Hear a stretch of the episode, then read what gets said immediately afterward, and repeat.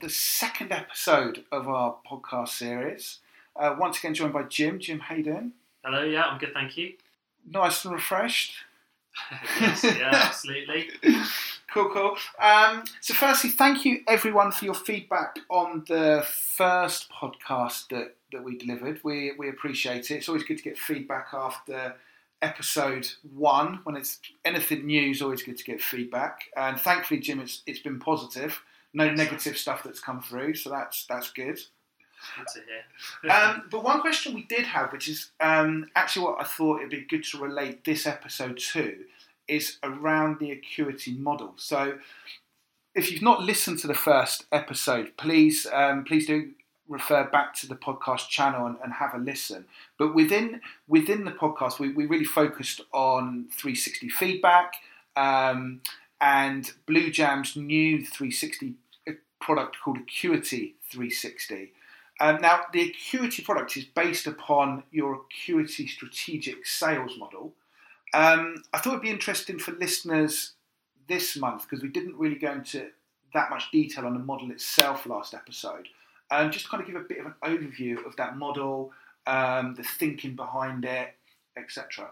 So yeah. I guess kind of my, my, my first inevitable questions would be just, you know, what were the origins of that, that model when you when you first worked on putting it together? Yeah. So uh, really, it came about from working with a, a, range of different clients and their sales teams and sales functions, um, and we were working closely with them to uh, design their sales behaviours or design their uh, recruitment process. Uh, and what we were finding is that actually there were, there were quite a few commonalities that we were observing between different clients from a range of different industries who were um, who were selling. Um, and so that led us to think, well, you, you, know, is there any is there any evidence? Is there any research that kind of backs up what we're what, what, what we're seeing on the on the ground? Uh, and that led us to do a huge uh, literature review. Um, so, going back to look at um, psychological studies, economic uh, studies, uh, any evidence that we could find really that would support the, the review of what really are the key behaviours required uh, in sales. And there was quite some quite interesting stuff that, that, that came up. I mean, before we get into the behaviours themselves, some of that was really around how sales is changing and the and the and the drive towards a strategic sales yeah. function.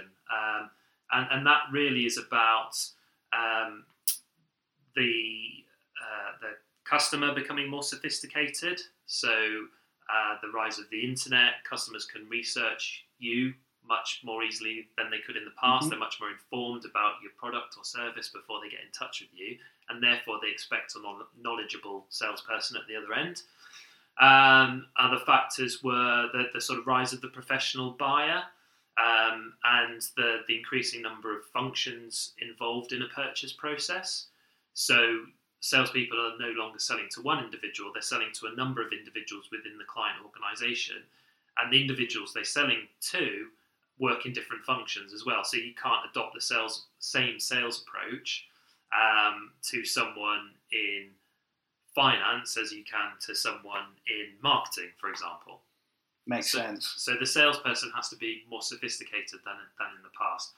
Also, because the product or service, the solution, if you like, that we're selling uh, is becoming more complex as well. So uh, organizations are trying to create added value, um, and in doing that, they're creating know packaged products or solution services, which are not just a, one tangible uh, item, but a, a wraparound group of, of services.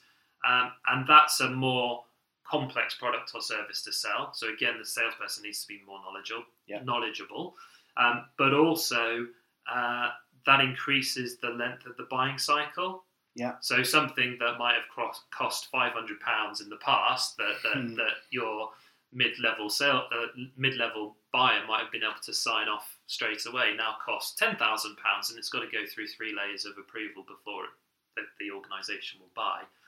Um, so all of these factors are creating a much more complex sales environment, um, and we refer to that as a strategic sales environment. Cool, cool. Now the model is based on it, it's grouped into kind of three broad dimensions. Yeah. What what what what are the dimensions? Yeah, so the, the research that we did um, really led us down this route. We didn't go into it with the intention of finding the, these three particular dimensions. As I said, we noticed some themes through our own work with, with clients, but really we went, went in there with a blank piece of paper to, to look at what's the evidence uh, uh of telling us about what's required in this strategic uh, sales role. And the, and the uh, the, the research that we wanted to use had to be based on, it had to be credible, uh, it had to be based on salespeople, not more sort of general population uh, or kind of manager or leadership level. It had to be really about um, about sales. And, and what we found was that by looking at uh, all of this various research, which you can reference in our white paper, actually, it's available to download um, on our website. Uh, but the research is telling us there's there's really three key dimensions, and, and we have um, titled them uh, personal drive, which is all about the, the, kind of internal drivers of the individual, uh, their motivation, their self belief, their goal focus. Um, we've got um, sales focus, which I suppose is, is the more traditional view of sales around um, what does the person know about their client um, and their market and also their product. Um, how did they use that to educate the customer? Um, and how do they then make use of that knowledge to drive the sale forwards?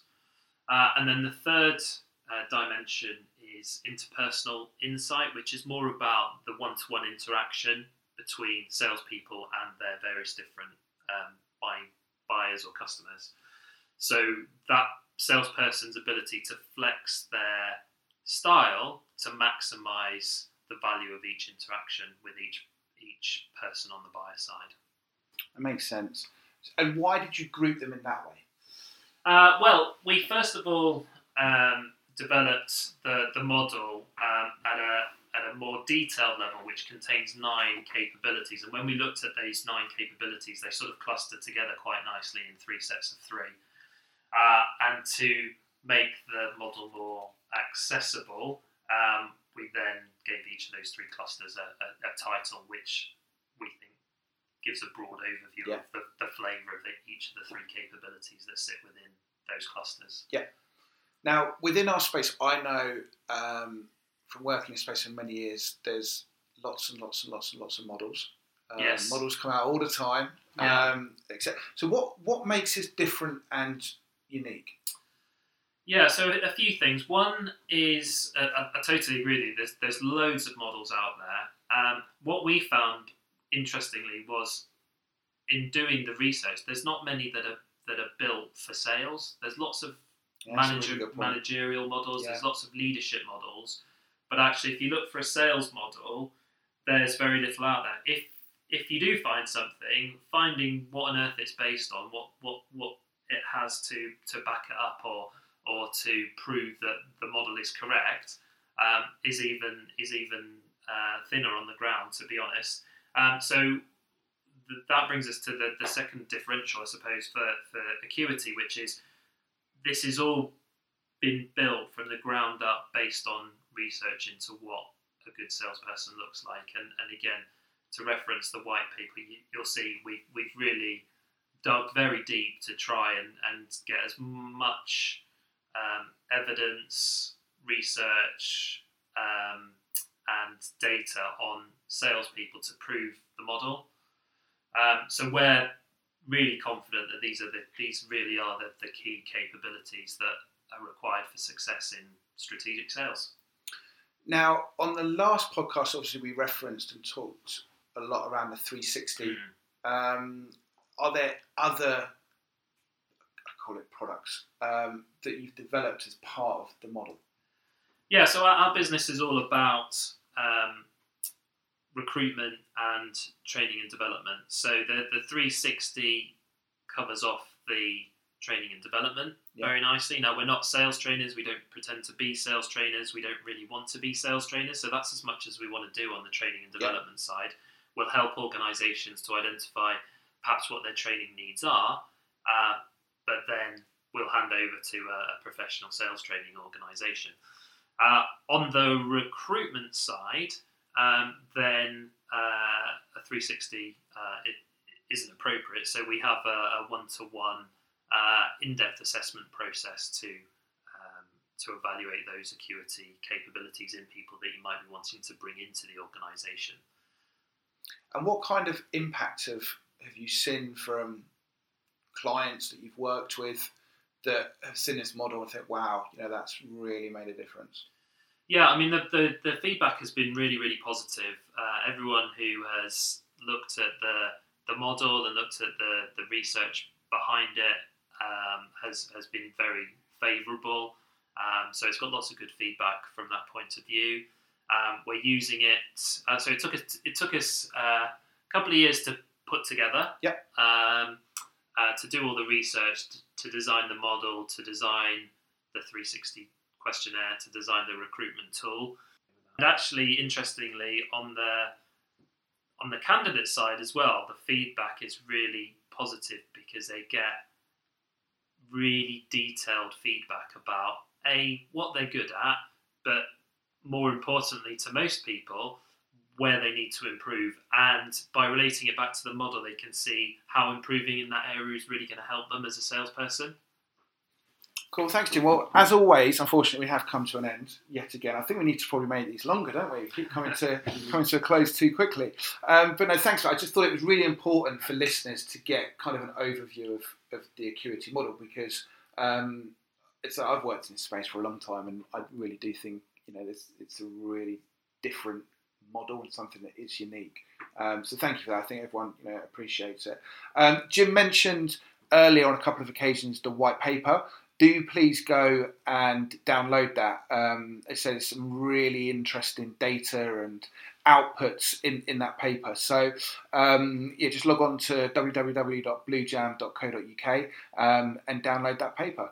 Um, but until next time, um, we'll speak soon. Great, thank you.